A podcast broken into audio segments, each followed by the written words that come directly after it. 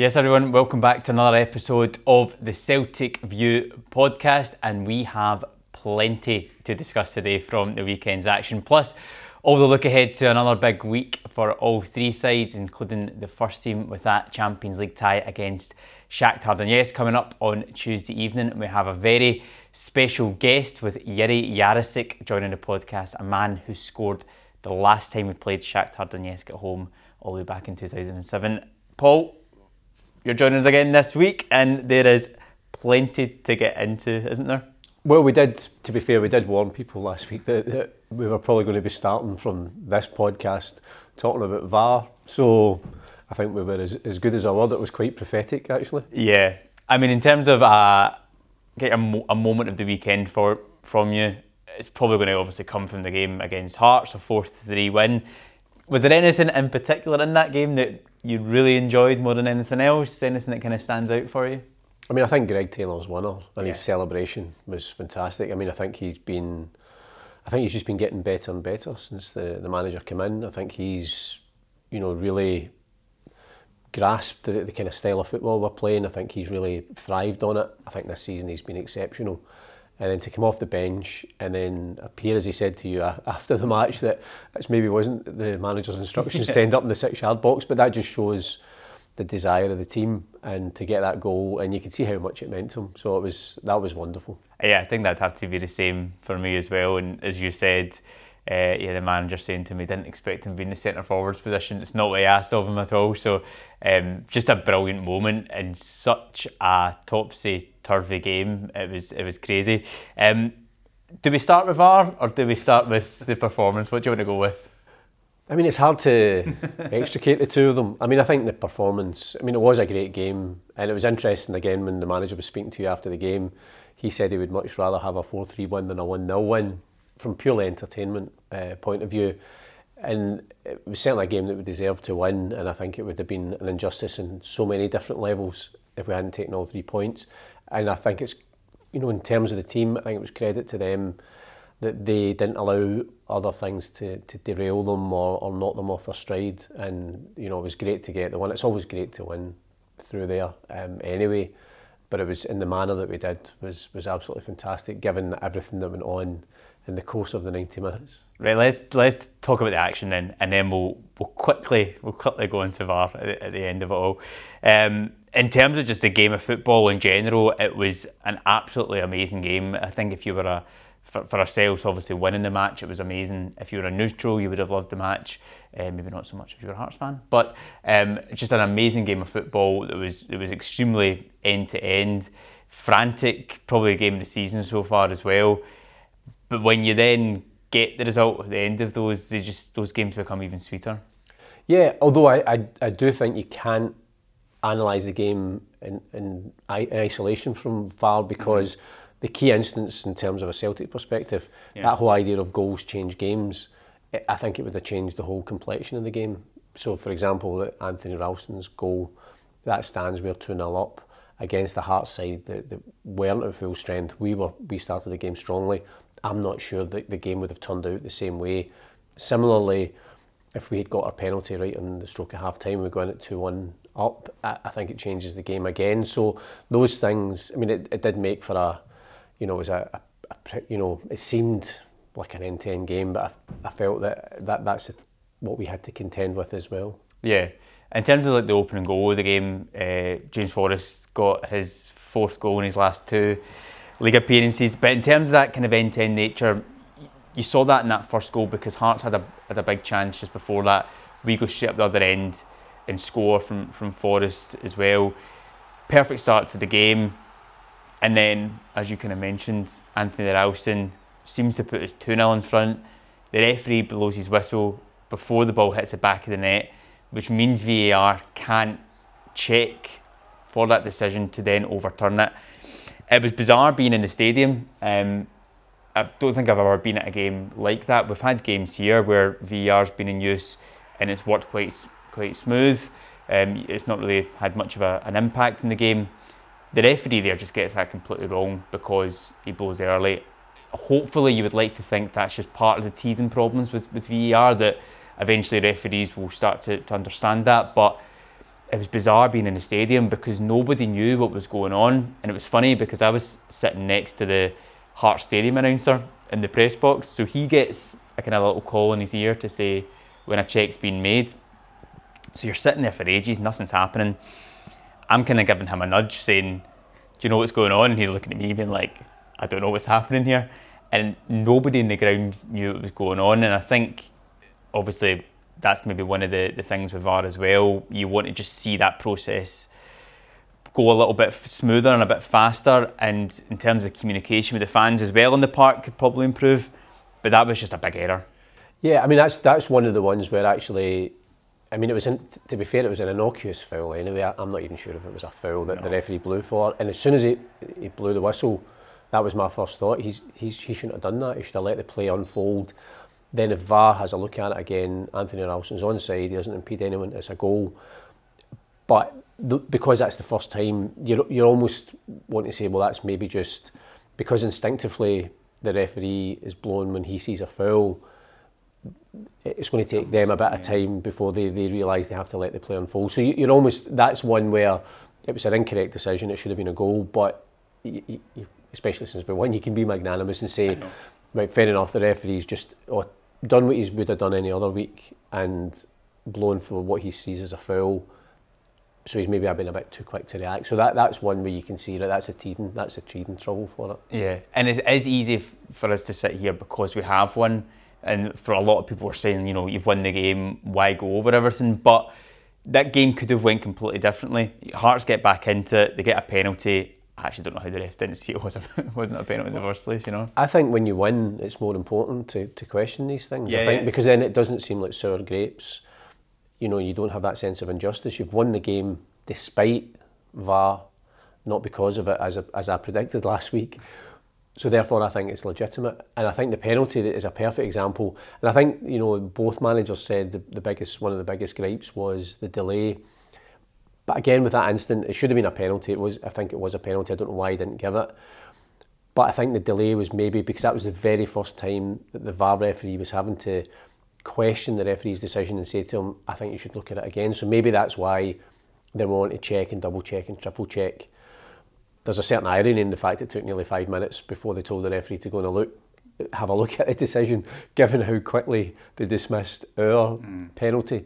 Um, I think I don't even think it was 30 seconds. So um, I don't know whether they'd you know they'd change channels or gone away early for the halftime cup of tea and another ball looking, but that was extraordinary. Oh, I know, and that's the thing with the games now that you're going to end up having these matches running for so much longer because the VAR's taking forever. I mean, there was five, six minutes of added time at the end of the first half. I think by the time the game ended, it's a good like sort of 15 minutes after you would usually expect a game to. I think those are the teething troubles. Again, that first penalty incident is quite a clear penalty. So I think with time, the, the VAR referee will just, all you have to look at is a couple of angles just to double check and say to the referee, you, you know, you have to go and have a look at that again.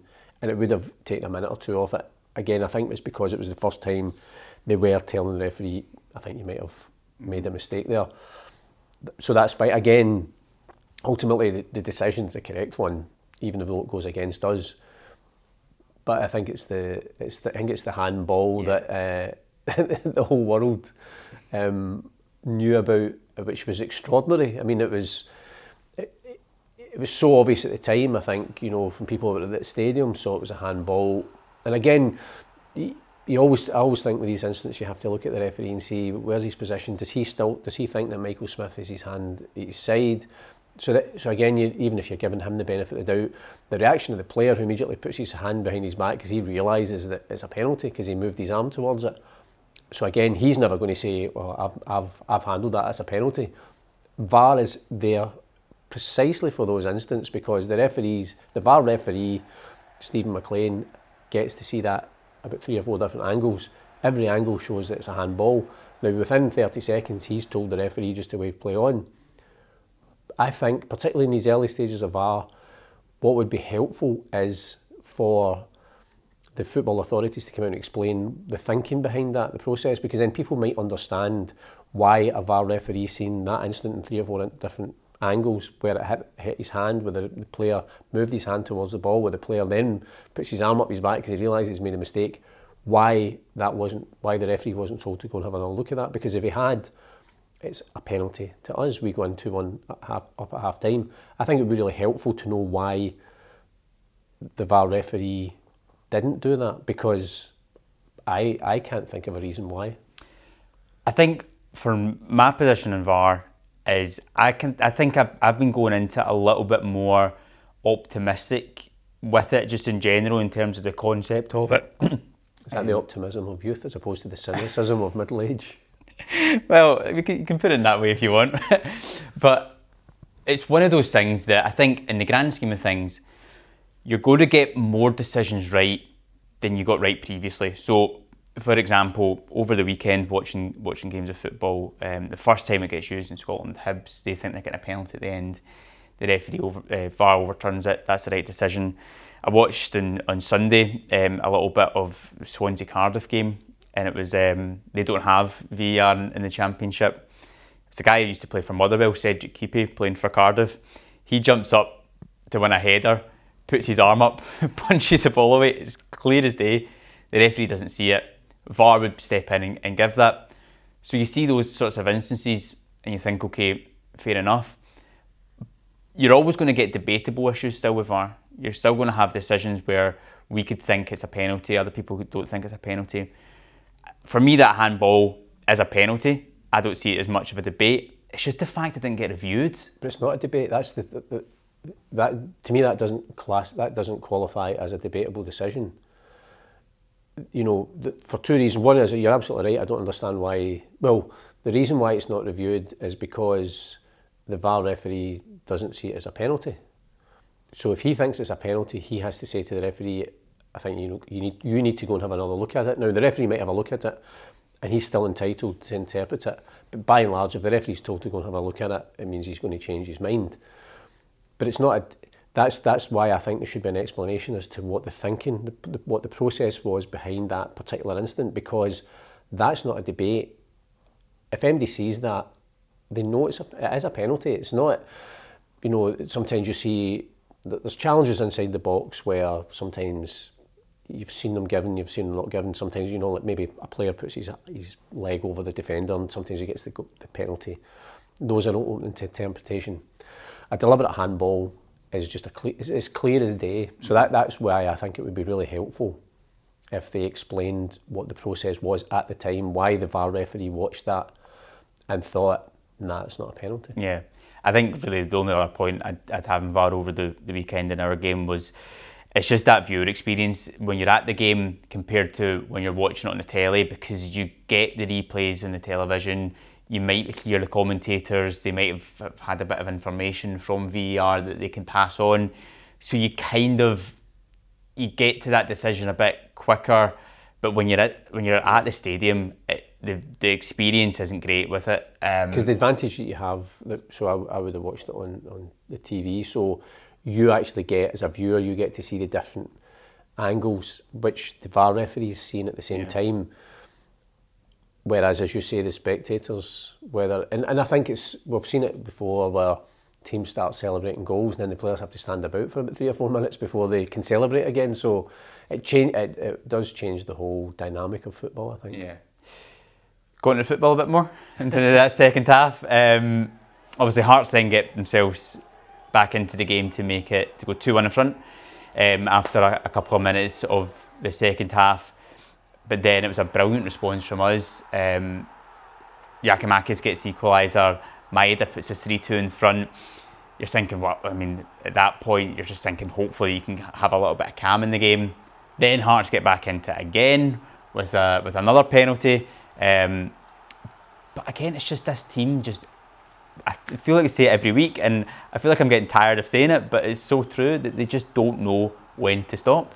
Yeah, and I think I think one one of the there was so many pleasing aspects in the, the performance. I thought Aaron Mooy had a great game at the weekend, and I think particularly in that second half. I mean, he had a hand in, in a couple of the goals, and th- that came after you know he had that great chance to have scored his first goal. And I, I think it's credit to him that maybe other players that might have played in their mind thinking, oh, I've blown this opportunity. That was a great chance to score. It was a chance to equalise. That would have been his first goal in front of the Celtic fans. But then he, he delivers the cross for the Giakoumakis goal. He then has the shot that, that Craig Gordon spills and, and Daizen Maeda scores. And I thought he he had, he had a great game. I thought he was very impressive at the weekend. I was really, really pleased. I thought he was at the heart of, you know, I thought it was a really good team performance anyway. But, um, he, he would have been one of the standouts for me. The manager said that I think last week with the likes of Mooy and, and Abildgaard and Haksabanovic who came in late didn't have a pre-season. He said they're only going to get better. They're going to get stronger. Probably the second half of the year, you'll probably see the best of them because not having a pre-season, it does eventually catch up with your body. But I thought Mooy looked a lot fitter. It looked stronger. Um, it looked more comfortable as well. Um, I think one of the the elements at the moment we were just kind of talking about it before is, of course, you miss Callum McGregor. Like no one can say that you don't miss him, but it's the fact that we're still winning games and you're not looking at a team going, oh, like we desperately need Cal McGregor in there. That's sounds bad saying that, but it's like the way that uh, O'Riley's come in, he's doing a job. Mooy's come in, he's doing a job. Everyone in the squad's coming in, and it's just kind of still moving seamlessly even without him. I think that's the benefit of, of playing in a particular style and having the team having a particular identity. That if if a player is asked to play a specific role, they know what that role is. Now they might not be able to play it as well as you know, for example, Callum McGregor, who you know he would come back in and then it allows frees up Matt O'Riley to move forward. But then it also allows the manager to see, well, if, if for any reason we're not without without the captain, then we know Matt O'Riley can can fit in there. We know Aaron Mooy can push forward. He's he's looked excellent. So I think when players come in now, because quite often it's funny you sometimes see uh, when you watch other games and there was a game, I think, Spurs at the weekend where they brought on a substitute, and actually the commentators said, I don't think anybody knows where they're playing yeah. because the substitute kept looking over to the bench and they changed, they seemed to change the whole dynamic of their team. Whereas when our players come on, if they're playing a specific position, they know that's the style of play, that's the identity, that's what they're supposed to do. And I think that's where you see the real benefit, particularly when key players like Callum McGregor are missing that the, the shape of the team, the style of the play, everything else, as you say, is seamless because then the players know, right, well, this is the role I have to fill now. Mm-hmm, yeah. Thought Maeda had a, a, a, good game as well. Um, great to see him get a goal. We've obviously touched on Greg Taylor getting the winning goal and an incredible moment for him, for the team in general. And I think when you look at that weekend, those types of games, Hearts away, winning it in the manner we did, it is just three points, but they have that little sense that they feel a little bit more, uh, from my point of view anyway. Yeah, and obviously the way the results panned out elsewhere, we, we end up at the end of the weekend with four points clear at the top of the table. I, I think, I think those games, you know, those are the ones where, you know, teams start to. I think we start to think, the, certainly as supporters, you start to think, well, nobody can beat us, and I wonder whether the psychology of it is that other teams start to think that, even if you know, they're, they're hanging on there or they're, they're maybe winning or they're drawing late in the game. They know this Celtic team is going to keep going. And I, I think what's been really interesting, and the manager's kind of alluded to it a couple of times in his interviews, where they've obviously looked ahead the fixtures and seen that this there's a really hectic schedule between now and the start of the World Cup. And it's almost as if they've, they've almost like planned in advance. This is the team. I know that's not the case, but you know, so that every player is getting the amount of game time. So if somebody comes in, it's not like they haven't played for two or three weeks or somebody's been playing for too long. Everybody's coming in and you can see there's a freshness every time. The manager's making four, five, six changes. There's a real freshness every time we play. Every player that comes in, they're all they've all bought into that, and they're all you know we've seen it with James Forrest the last couple of games. We've seen it when Abada's came on, Giakoumakis at the weekend. I felt sorry for him at the weekend. I thought he was great again. I think obviously nobody's told Celtic that falling down under a challenge seems to be an offence now because uh, obviously Ryan Porteous has uh, pioneered that. But I thought there was so many incidents at the weekend where under I think they must have just heard Giakoumakis coming towards them. They just fell, fall down and they get a foul. I, I, I found that really frustrating. yeah, but I think as you mentioned, the fact that you're making so many changes, I think that speaks for the culture that the manager's created because look footballers probably they want to play every single game but it's making an environment that every game if you're dropped to the if you're on the bench it's not necessarily that you are dropped, it's that you need to come on and affect the game later on. And having that buy in from the whole group is, is really, really important when you have so many games. Because the manager said, you, like, people talk about Kyogo or, or Giakoumakis to him, and he's like, well, like, if I play every single one, if I play one of these players for every game, they'll break down.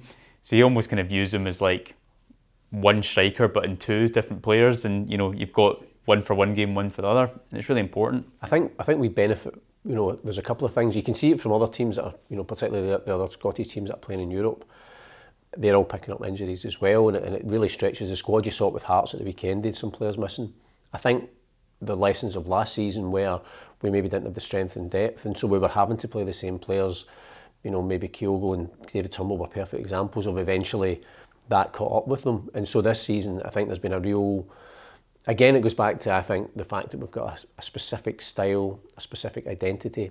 So you know, if Daizen Maeda plays, he knows what he's doing in that role. If Haksabanovic comes on, he does the same. Greg Taylor's a perfect example of a of a player who comes on, as you say, he, he impacts the game. He scores the winning goal, and you know he, he's only on the pitch for about twenty minutes, but what what an impact! Yeah. Um, we'll kind of look ahead now to the games coming up. We'll touch uh, mainly on, on Shakhtar just after looking ahead to Livingston away because that's the next league match. Um, we saw them get a result at the weekend, which obviously went in our favour. Livingston away, always a, a game where you look at in the calendar and you think tough, tough venue, tough pitch. But we got a really positive result there last season, the last time we went there, and the way that we're playing at the moment, the number of goals that we're scoring, I don't think for me anyway, I'm going into the match and having that same thinking of, oh, it's Livy away, this is going to be, it will still be difficult, don't get me wrong, but you just have so much confidence in the team at the moment. Yeah, I mean, they, they did get a good result. They were unlucky. I think if they'd stayed 11 against 11, they'd have probably won the game at Ibrox. So they, and I think at home they are a different proposition. I think mm-hmm. that that pitch does have an impact. They are a very physical team as well. They've got quite a, quite an imposing physical aspect to their team. Um, I think in some respects it's remarkable what they've done because, I mean, they when you look at any game that doesn't involve Celtic, their game, I mean, it's a, a smattering of people in the stands. They have such a poor support just in terms of numbers because they're caught between the, the, the draw of the, the, the Glasgow teams and the draw of the Edinburgh teams, so they're kind of stuck right in the middle. So they have a very small fan base. So the fact, I think they're punching above their weight in terms of, I'm guessing in terms of turnover income as, as a club. So that's that's credit to them, and they do make it difficult for us. Absolutely. So I think it's going to be a really tough game again at the weekend. I think it's beneficial to us that we're playing on Tuesday and then we don't play till Sunday. So it gives the players a, few days in terms of rest, recovery, and, and preparation as well. But that's pro- that's actually probably one of the, the most difficult away games that, that we'll face mm-hmm. in a mm-hmm. season, just because of the the way they play and, and you know particularly at home they're just very much quite back to front and just trying to, to physically impose themselves in the yeah. game. They've got good quality in the team as well, Livingston, but the prerequisite is you need to work hard to be in that team, and they all do. And I don't know where they always find these big six foot four strikers, but they always seem to have one. And that Nouble seems a, a bit of a player. Obviously scored at the weekend. Um, he's really kind of showed his his class this season for, for Livingston. So he'll obviously be a threat as well. Um, but yeah, I, I, just for me, I think the way that we are playing, I think the manager says it a lot of the time. They obviously look at the opposition, but the main thing is if we perform, we know we're difficult to beat. So it's just about us turning up and, and, performing. Yeah, and I think the encouraging thing was when we played them last season and won, that was the first time in a long time we'd beat them in the league through there. Yeah, first time since they'd been back up in the yeah. league. Yeah. And it was impressive the way we played and we, we absolutely dominated that game, even missed a penalty as well. So, yeah, I think it'll be encouraging. Mm. And, and given the fact that we've got that wee gap at the top of the table, you want to just keep that going. Shakhtar on Tuesday night in the Champions League. Now, we can't qualify for the last 16 now, have the results that have, have went our way so far. There still is the possibility of, of qualifying for Europa League. We'll need to beat Shakhtar on Tuesday night and then go to Madrid and get a result and hope results also fall in our favour as well to, to finish third. What we want to do though is the fact that we've had so many performances already where we've played really well, we've missed just chances. If we take some of them, the games are, are different stories. We want to get a victory to get a kind of that feel good factor again in, in the in Europe, and also you really want to go into that game against Real Madrid with something to play for. Yeah, absolutely. And I think the the corresponding game in Warsaw against Shakhtar was certainly one that you know we got the point, but we should have won that game. I mean, we, we dominated the second half. I don't think Shakhtar had a single chance in that whole second half. We completely dominated, and again, it, it, it is the kind of it's been the, the commentary on this campaign. Again, the manager spoke about it as when, when he's been asked about it. It's not that we've been outplayed or outclassed or we're out of depth. It's simply those fine margins between taking your chances or not because we are creating chances. So that is the most encouraging thing, and you know here that that will be the case again. I think Shakhtar have shown, you know, I think they in the last game against Real Madrid, they sh- they showed their quality. So it will not be an easy game, regardless of the fact we dominated the, the first game. But that would be the most encouraging thing that you think, well, at home, and we've had a, a rich seam of goal scoring form as well. So the players and the goals are coming from all over the pitch as well. So I think you have to go into the game confident. And as you say, you win that game, you go to, to the Bernabeu. It's you know regardless of whether Real Madrid play their strongest team or not their strongest team, I think even if they don't, it's still going to be really, really strong. I think that these things are all relative. It'll be really tough, but you know that's what you want. You want to go to the Bernabeu with the prospect of maybe getting a result that might keep us in Europe after Christmas. I thought you were going to say the weakest team, but and I was going to correct you and say yeah, they definitely don't have a weaker team, Real Madrid. But no, that, that's that's really important, and I think even if it transpires that we don't finish third and you fall out of, of Europe altogether, I think for the team to get a victory, for that, just to have that element of here's a signpost of our progress because we've got a good result away to Shakhtar. Um, probably, as you said, should have won that game with the chances that we had. In all the other games, we've had really, really good spells of pressure and chances. And that is a sign of progress. But I think to get a victory, just to say, right, here, here we are, we can, we can 100% compete at this level we go back into the competition hopefully again next year and we're going to improve in those four points or whatever it is we end up on. Yeah, absolutely. I think what's dangerous about Shakhtar is the fact that they'll go into the game knowing if they get something from the game, then they're guaranteed finishing at least third. So that, that makes them dangerous. But I, I do think, and we've seen it from the, the home games so far, that you know we, we, if we start strongly and get the first goal, I think that's important. If we can get the first goal, then I'm confident that we'll go on and we'll get the three points. Yeah, well, I'll get your prediction for that game a little bit later Are we still on. playing that game? I thought I thought you'd given up. Oh, I don't don't start on that. um, but we've got an exclusive interview now with uh, Jarosik, a man who played the last time that Celtic played Shakhtar Donetsk at home in the Champions League, a 2-1 victory back in 2007, and Jiri scoring the equaliser on that evening, the result which ended up with Celtic qualifying for the last 16 of the Champions League. And Jiri looked back on that match and his time at Celtic.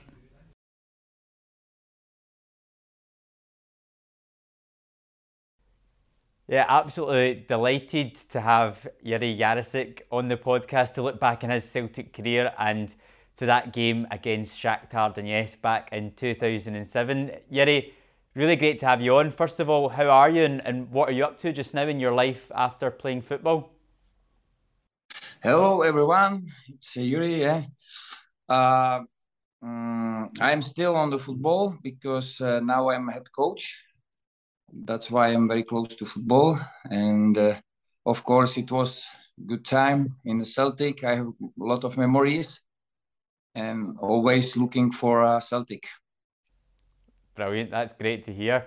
Let's uh, go back to the start of your Celtic career. You, you joined the club from Chelsea back in 2006. You had a loan spell at Birmingham City as well. Just tell us about how the move came about and why you decided to join Celtic at that time. Yeah, I have a good uh, season in Birmingham and I have uh, two, three uh, different offers. But I decided for Celtic because Celtic is still big name of uh, football world, and uh, I wanted to win titles again. And I wanted to play Champions League in front of this amazing fans. That's why I decided in signing for Celtic. What do you remember about your first few days of signing for Celtic? Does anything stand out about moving to Glasgow and meeting the, the players in the dressing room? I can say only nice words because uh, the people inside and out of the club uh, were very nice and friendly uh, and happy to help me all the time. And uh, and I also like it uh, how the people and everyone in the club uh, loves football and they are proud of to be in Celtic, you know. And of course the the teammates was great and and the coaches too that's why I was satisfied in uh, Celtic. So Gordon Strachan was the manager when he signed you. What did he say to you to try and bring you to the club, and what was his expectation for yourself? In this time, I think in uh, Celtic uh, wasn't too many players who has experience with the Champions League, and that's why maybe they want to sign me because I play uh, in Champions League uh, for Sparta Praha and uh, CSK Moscow. That's why maybe they want, they need players who has this experience, and maybe that's why. Yeah, talk to us a little bit more about those European nights because when you signed that season, Celtic went straight into the group stages of the Champions League in 2006. We had Benfica, Copenhagen, Manchester United in our group. Just how special were those occasions and how excited did you get going into those games? Well, I told you uh, uh, because, uh, for example, uh, we had a big uh, success because uh, we played in front of these fans because they give you strength and courage, you know. And we play very well at home, special at home and of course uh, we have good uh, memories because uh, uh if you beat uh, good uh, and big teams like what did you say? Like Benfica or Manchester United this is good for everyone not only for the fans and of course for the players and the, for the club. You're remembered in that game against Manchester United because you won the free kick for Nakamura to score from. Just Tell us a little bit more about your memories of that night and that game in particular. It's uh, difficult to say. For example, one memory because of the time was a uh, great team, Manchester United, and we beat them at home. Uh, of course, I remember uh, the free kick of Nakamura because uh, in front of uh, he was excellent uh, player and he has excellent left foot. And I think in this game we, we were not uh, better than Manchester United, but uh, I told you we play for for uh, with the strange and uh, we had a courage. That's why maybe we beat them because um, in this time was Manchester excellent team. In terms of the atmosphere at Celtic Park, how much does that push you on as a player? What does it give you inside? Uh, Celtic has has uh, incredible fans, and uh, they give you everything. You know that's why you are there on the pitch and you want to show him uh, fight to the end, and you believe that you can win on 95 minutes, for example, because the atmosphere there is amazing. You know, everybody who play there all all the time uh, speaking with me or with the friends and everybody uh, want to repeat it because the atmosphere there is so fantastic. There were some other big European nights you were you played in the game where we beat AC Milan 2-1 in the following season, but let's look specifically at the game against Shakhtar Donetsk. What were your memories going into that match? Because it was a very important game for Celtic if we wanted to qualify for the last 16. Like every every game in the especially in the Champions League is very important for every everybody. And of course, uh, we play. I think it was last last game the group, and we must win. We we losing one 0 and then um, we um, we score for one one, and I don't know. It's it's my goal. Yeah, it's my goal for one one. Yeah, yeah, yeah. And uh, yeah, and uh, on the end uh, we won two one, and and everybody was happy. Uh, special for me, of course. If you score in the Champions League, is something special. You have good memories. It was a nice shoot and uh, I was very happy, of course, to win the game and of course to help uh, to my team to win this game. The team under Gordon Strachan that you played in got so many big results in Europe at home. What was it about the team that enabled them to get those types of results against the best teams in Europe? Of course, we concentrate uh, for every this uh, Champions League games because it was something special for everyone, and uh, we put our maximum. But uh, I tell you, it's difficult. For example, because we play at home very well, but we have problem away the games, win or play well. That's why we need to change a little bit our mind but we have a great in this time great manager and i tell you like before at home we can beat everyone that's why we are concentrate uh, for every every situation in the in this in this situation in the pitch and and that's it no as you mentioned the game against Shakhtar we got off to the worst possible start because they took an early lead but you were the person right in the stroke of half time to score an absolute screamer of a left foot volley. Just tell us about your memories of that goal in particular and what was going through your head as the ball fell to you. Like uh, I want to start like uh, we play. I remember like four four, maybe one one or two, doesn't matter. I play uh, on the left, like left, uh, and this is not my position, for example. But I remember this game. I play well, and uh, yeah, I told you before we are losing this game, but we want to win this game.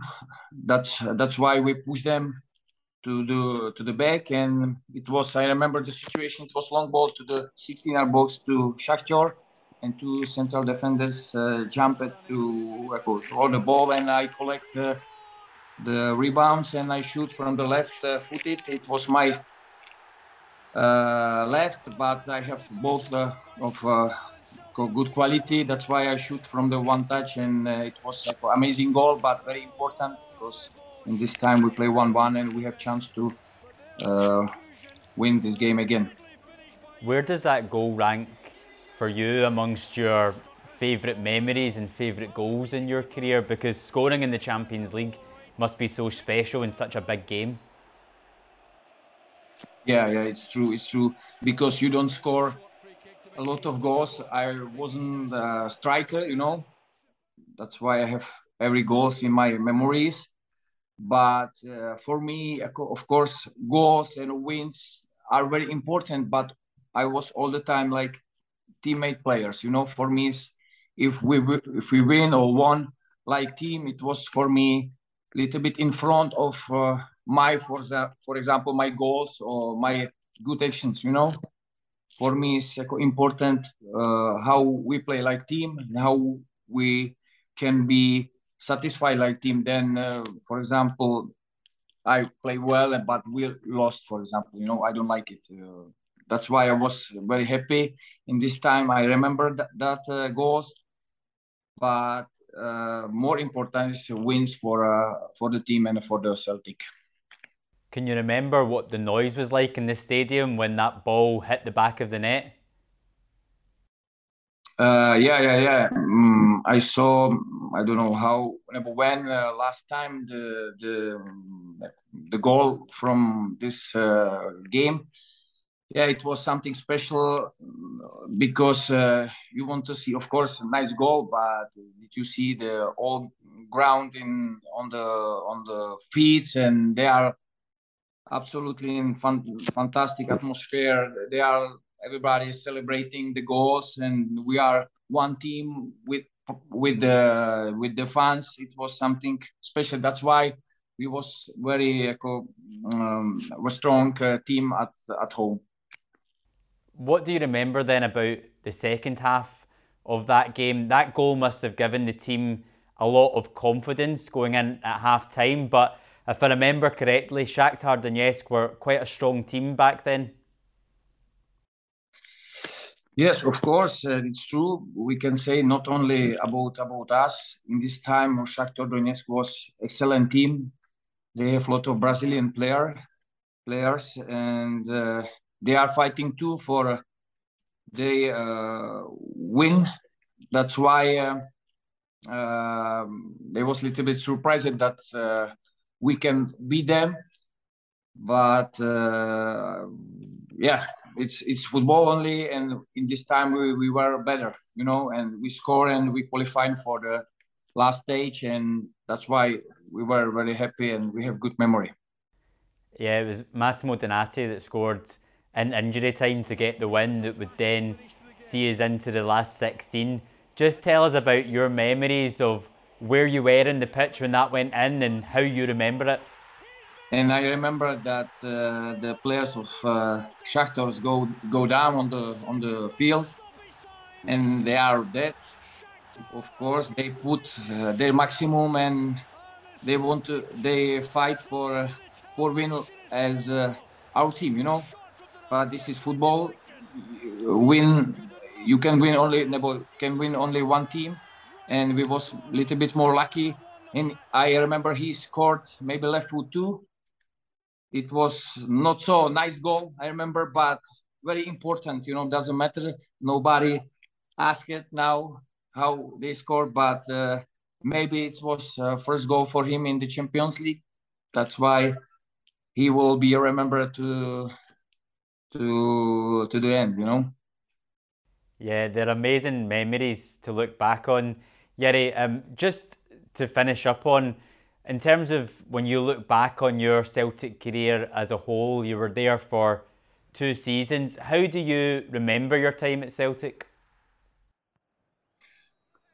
Uh, yeah, it was, it is a little bit, uh, uh, maybe how, how long, maybe 12, maybe more years ago. Of course, uh, I am happy for that decision, you know, and of course i will be all the time a big fan of celtic. I wish you all the best and i hope i can go one time to back to to scotland to glasgow and i want to be once in uh, in the stand in the stadium. And uh, uh, i want to show my for example for my family for my kids and I show them this place and this stadium and this club because yeah, I was satisfied and of course I will be all the time remembering this time in the Celtic. No, that's great, Jiri. Thank you so much. Um, yeah, you're definitely welcome back at Celtic Park anytime. And thank you so much for taking out the time to speak with us and looking back in that match against Shakhtar Donetsk. It's really, really good to speak to you. Okay, I wish you all the best for the next next game, and I hope we can uh, see you each other on the stadium of uh, Celtic.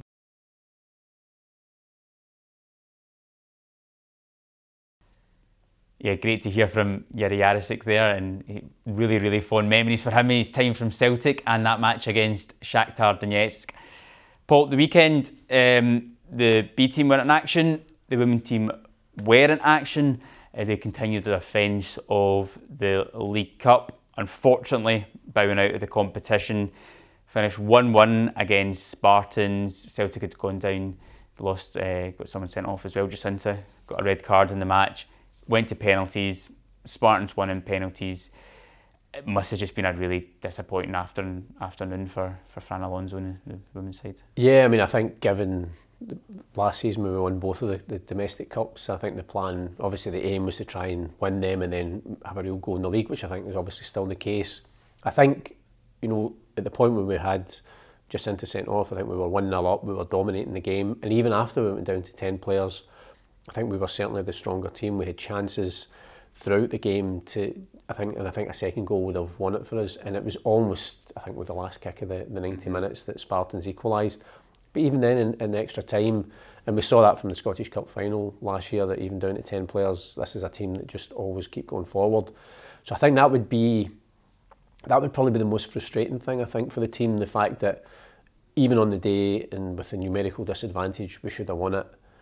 But you know if it had been 11 against 11 we would definitely been in the semi-final. But that's I suppose that's it's, it's cliche to say it's the nature of cup football that these things can happen. And Spartans are in the semi-final and, and obviously we're out I think that also just goes to show how amazing their achievements were last year to go on and win two domestic cup trophies in one season because as you mentioned in cup games anything can happen. You you lose a player to, to a red card, to injuries, teams going the 90th minute. You know, all these things can happen. And it felt like just the epitome of a cup game. They all happened in that 120 minutes of football for, for Celtic and then the resulting penalties as well. Um, but for them, you know, they've got a big game this weekend as well. Glasgow City away in the league. So there's there's no time to, to sit back and feel disappointed, they're going to have to go again in, in a, a top of the table clash. And I think this is the first challenge of the new season because it's been an impeccable record up to now. You know that in the league we've won all our games, we haven't conceded any goals, and I think they would have gone into that game full of confidence, thinking right that we'll get to the semi-final, and even what transpired over the 120 minutes, they would have looked back in that action and say, well, we should have gone through. And I haven't seen the reaction from from Fran yet in terms of what he thought about the, the red card. I think it was the dissent. I think it was a red card, so I don't know what they thought about that. And obviously that did have an impact on the game because he then has to change things.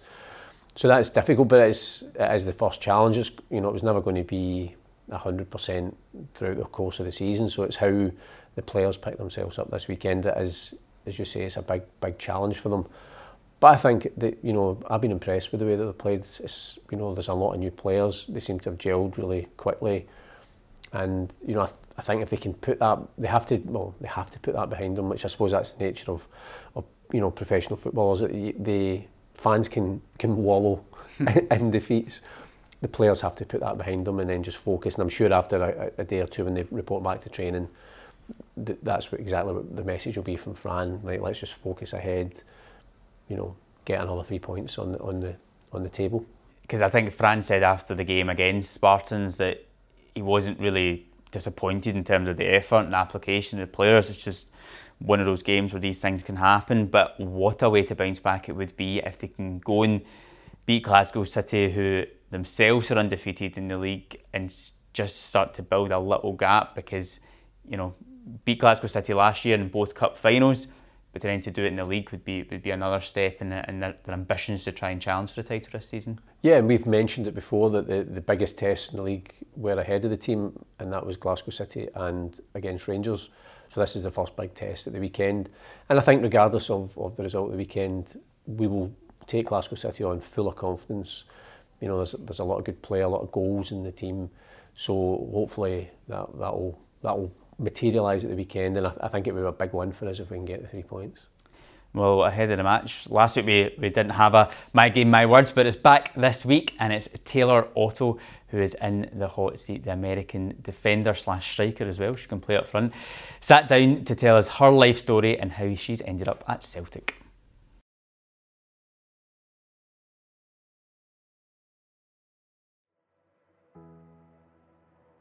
I grew up in Cleveland, Ohio area, and I started playing soccer when I was four. I moved to North Carolina when I was 12. Uh, I started playing when I was young, but I think I always like just loved it more than other sports, and so I took it pretty seriously since like a younger age.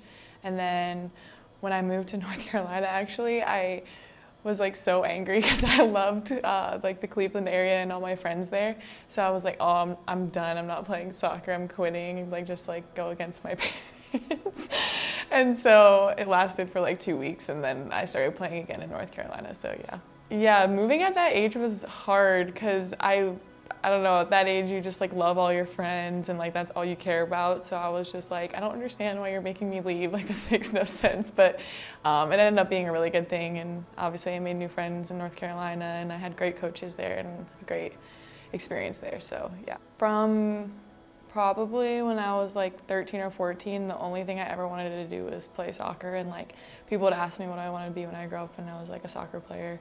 And to this day, like there's really nothing else I want to do. I mean, obviously, eventually I'm gonna have to do something else, but um, yeah, it's it's always been what I want to do, and it's gonna be what I want to do until I can't anymore. So, I mean, obviously we make a lot of sacrifices, and you do feel like you're missing out on a lot of things at that age, but then also at the same time, like you're enjoying what you're doing, so you don't in a way. Like when I look back on it now, I'm like, oh yeah, maybe I could have been involved in a little more, a little done a little bit more things outside of uh, the sport, but I think if you want to get to this level, like that's what you have to do. So for me, I think it was worth it. In America, they've done a good job of, I guess, like making a path for women in sports now. It's it's a huge movement, and there's a lot of women that have kind of made that more of a, I guess, like reliable path for us. Like we can make a living on it, and so for that, I'm very grateful that um, like where I grew up, I was able to like look up to people and be like, yeah, this is what I want to do. So I think the way that America has gone about it is is very good, and obviously there's still room for improvement. But yeah, it, it was a big reason as to why I could sit there and say, yeah, this is what I want to do when I grow up. So I've actually had five knee surgeries. Um, I had two ACLs, one when I was 15, and then I came back from that and six months after I was cleared, I did it again. And then I was out for nine months. And then every like two years, I had um, a few scopes in my knees. So, yeah, I think those were really big moments for me where uh, I kind of decided, like, yeah, this is something I really want to do. Like, I'm injured, but I'd rather take the time to heal and get back on the field than kind of like go a different direction. So, as much as those injuries were difficult for me, I think they allowed me to realize that like this is really what I want to do and appreciate the game a little bit more. When I was 14 or 15, I committed to the University of North Carolina at Chapel Hill. I was there for five years. I loved every minute of it there. I think it was a great environment. It's it's a cool environment because you do have to figure out like a balance of your social life, your academic life as well as performing as well as you can on the field. Um, for me, I didn't I, I didn't find it like too difficult because I think you just you like put your head down and you're like, yep, this is what I gotta do. You wake up, get it done. You're busy. By the time you're done with your day, you're like a little bit exhausted and you just kind of get into a rhythm of things. Um, but yeah, you definitely have to be very disciplined. Um, but it's a lot of fun and I wouldn't give it up for the world. I loved my five years in college. January of 2021, I was drafted to Racing Louisville in the NWSL, and I played there for a year and a half, and then I decided to move overseas and come here to Celtic. I've had a really good experience. Um, I've loved it here, and I really love the group of girls here. So um, I know I feel like people aren't always that lucky. Like I've gotten really lucky in that aspect. Um, I haven't had like a time where I've been like, oh, like this has been like really hard for me. Like I've really enjoyed it here, and I think everyone's been so welcoming and made it easy for me. Um, but yeah, I think the only thing that was really like difficult for me was kind of the accents a little bit. So I think similar to everyone, we just really want to win everything that we can, and that's a big goal for me. And I think here as well as anywhere, I just want to get better and be the best player that I can and learn as much as I can from the coaches and players that I'm around every day. So yeah, that's very important to me. Looking back, I think I don't think I've ever given my parents like enough credit for how much like they've always been there for me and like supported me, um, as well as um, Anson Dorrance, which was my college coach. He really helped me develop not only as a player but as a person, and that I'm very grateful for. And I think has allowed me to feel comfortable enough to come move to a different country or just, I mean, integrate in different environments. So for that, I'm very grateful, and I think he has had a very big impact on my soccer career. I think 12 year old me would be very excited and happy with the position that she is in now.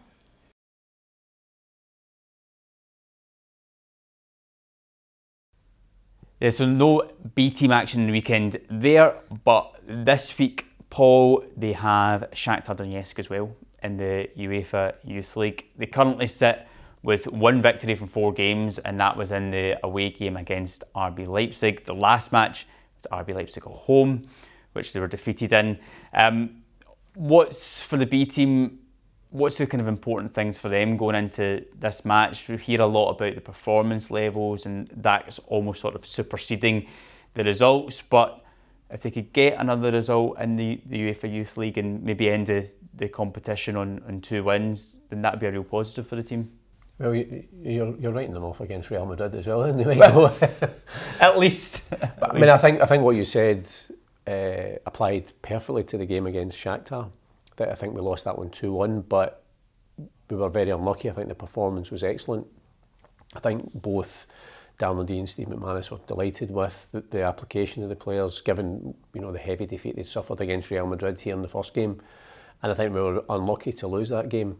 So I think it's one of those ones that again, the learning experience from the, the, the, home game against Leipzig is, you know, I think we, we lost goals early on and it kind of, I think it probably derailed our, our attempts to, to, to get anything from that game. So I think they'll go into it positive. You're hoping that maybe just the, the enforced break, they'll be refreshed, they'll be desperate to play.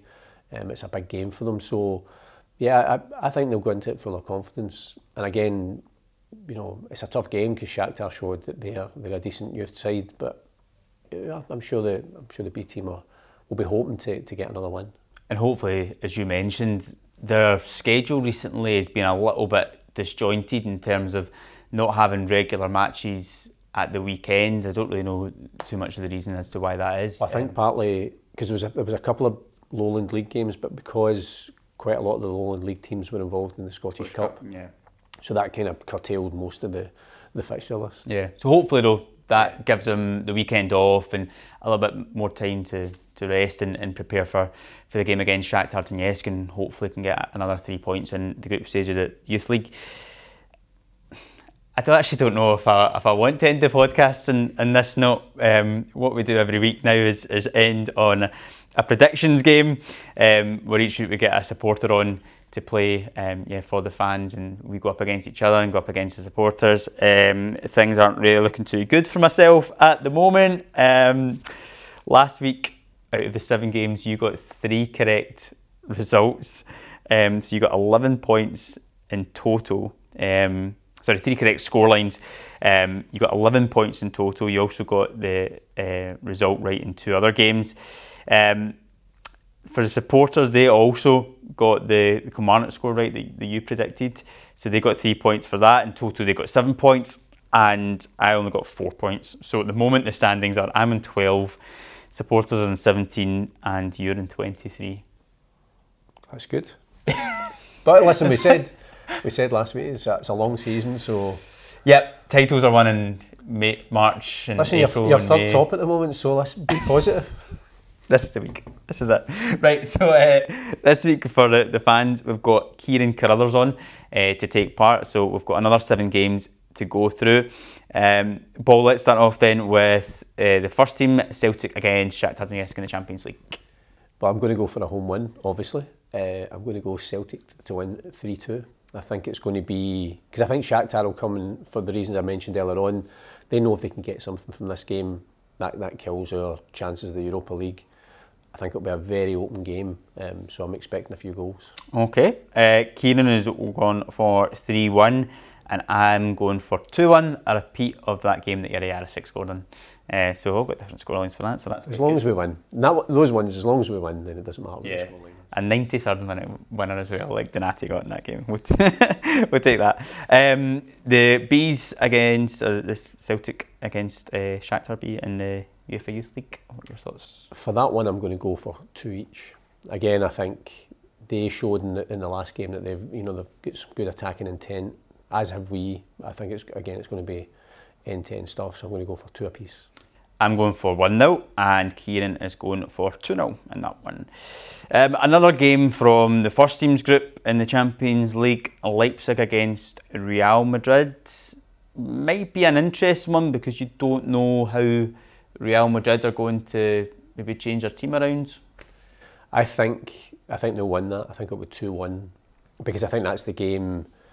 You know, Real Madrid always qualify from the group stages. It's just a given. They just know, you know, they're obviously they've got that quality. I think winning that game, they win they win the group as well, and then it just means that they can. Although it means it allows Ancelotti to maybe rest some players for when we play them.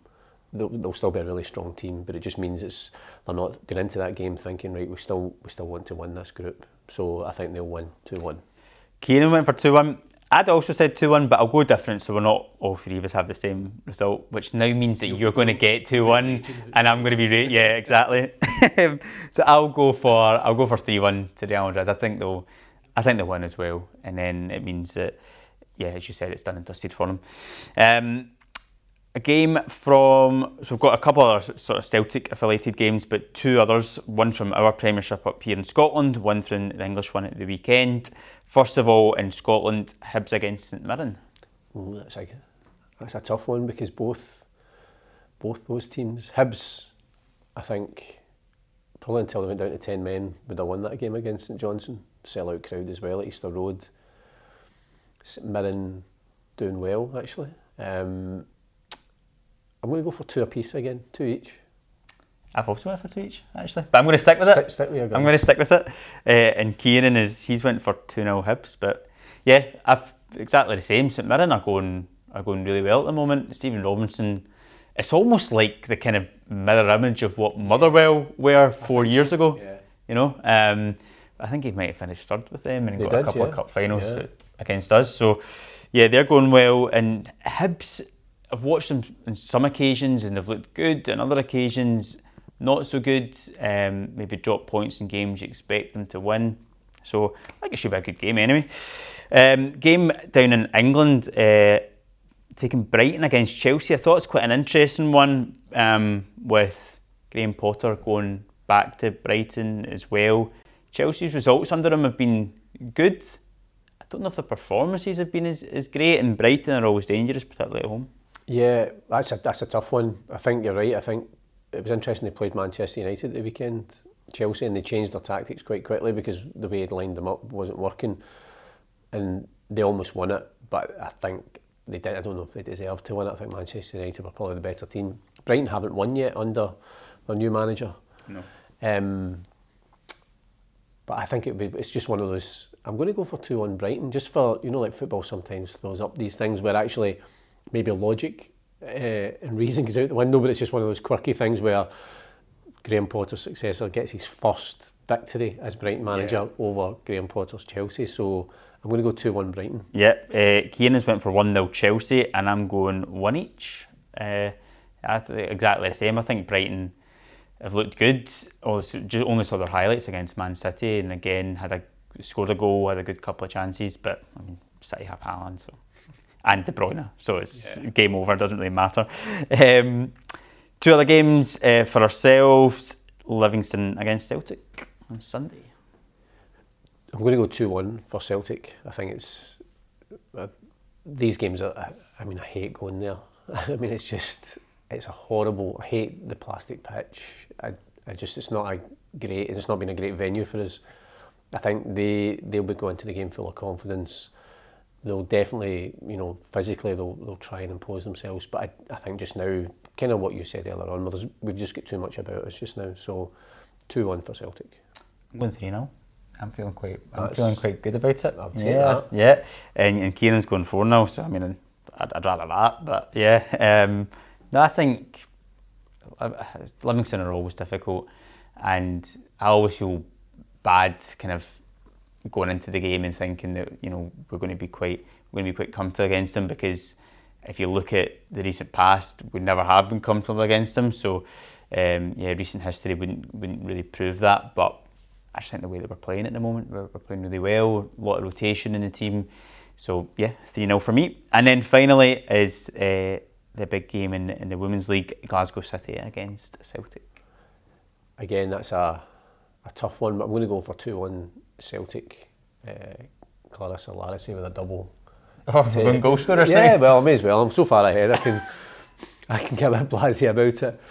Uh, yeah, I think they'll. I think they will bounce back. I think that will be. I don't think the team would have needed any extra motivation, but I think they'll be. They'll probably be quite hurt at losing at the weekend, and I think there'll, there'll be a real determination in the squad this week to, to bounce back and show how good they are. So I'm going to go two one. Yep, two one for myself as well, and uh, Kieran has gone for for one 0 So a couple of different results in there, but uh, but yeah, I think they'll I think they'll bounce back and they'll get it done, and hopefully I get it done as well this week, and I, I, can be sitting in a better position than twelve and eleven points behind you already, because God, that is yeah, I'm not happy about that. Uh, but yeah, no, thanks very much for joining us for another episode of the Celtic View podcast. Do join us again next week to see if I've improved in those results uh, as we look ahead as well next week to the big game against Real Madrid at the Bernabeu. But yeah, thanks for now.